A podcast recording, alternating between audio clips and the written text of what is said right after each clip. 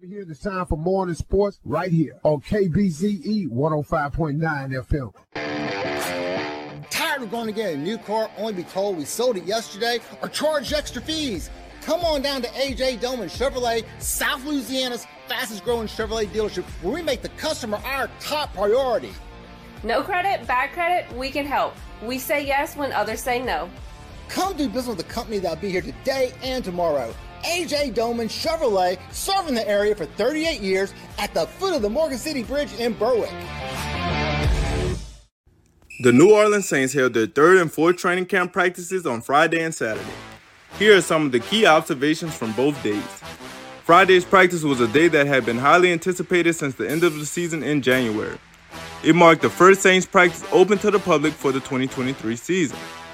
Thousands of fans showed out for the practice, and star receiver Michael Thomas received the loudest cheers as fans are excited to welcome him back after two years of injury. The team's fourth round draft pick from Fresno State, quarterback Jake Haener, put on an impressive performance Friday.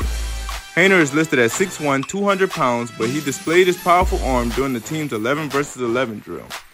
Haener wowed fans as he unleashed a 40 yard touchdown throw in stride to receiver Lynn Bowden Jr and another tough 18 yard completion over the middle to receiver Brian Edwards. He was able to connect with Bowden Jr. again later in practice on a tight throw between defenders Alontae Taylor and Isaac Yiadom. Fans will be able to get a much better look at Haener throughout the preseason as he is sure to get a lot of reps. Friday's play of the day came from quarterback Derek Carr and running back Alvin Kamara as they hooked up for a 62 yard touchdown. Kamara was able to go untouched coming out of the backfield, reminding fans of his impressive balance, footwork, and speed. Off the field on Friday, the team announced that they signed long snapper Zach Wood to a four year contract extension. Wood has spent his entire seven year career with the Saints.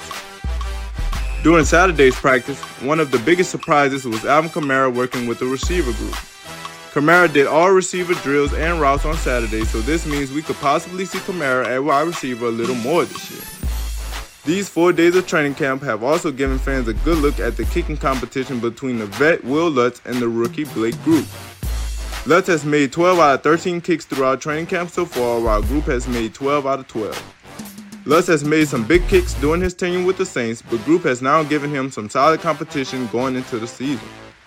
Saturday's play of the day was a 74 yard completion from Derek Carr to receiver Chris Olave, who was able to get behind the defense and turn up the right sideline. During the team's media availability on Saturday, former star tight end Jimmy Graham spoke about his return to the Saints. Graham expressed how he wanted a reunion with the Saints for a long time. Graham also said he had conversations with teams last year and determined that he didn't want to play anywhere else but New Orleans. He then went on to say that he couldn't see himself putting on another team's jersey, and if the Saints wouldn't have called, he would have retired. Head coach Dennis Allen said that Jimmy is in great shape and he expects him to continue to work to get better. During Graham's previous five seasons with the Saints, he racked up 386 catches, 4,753 yards, and 51 touchdowns. Reporting for KBZE 105.9 FM Sports, I'm John Kolar. CBS Sports Brief. Aaron Rodgers fires back after new Broncos coach Sean Payton called Nathaniel Hackett's 15 game run as head man in Denver last season one of the worst coaching jobs in the history of the NFL.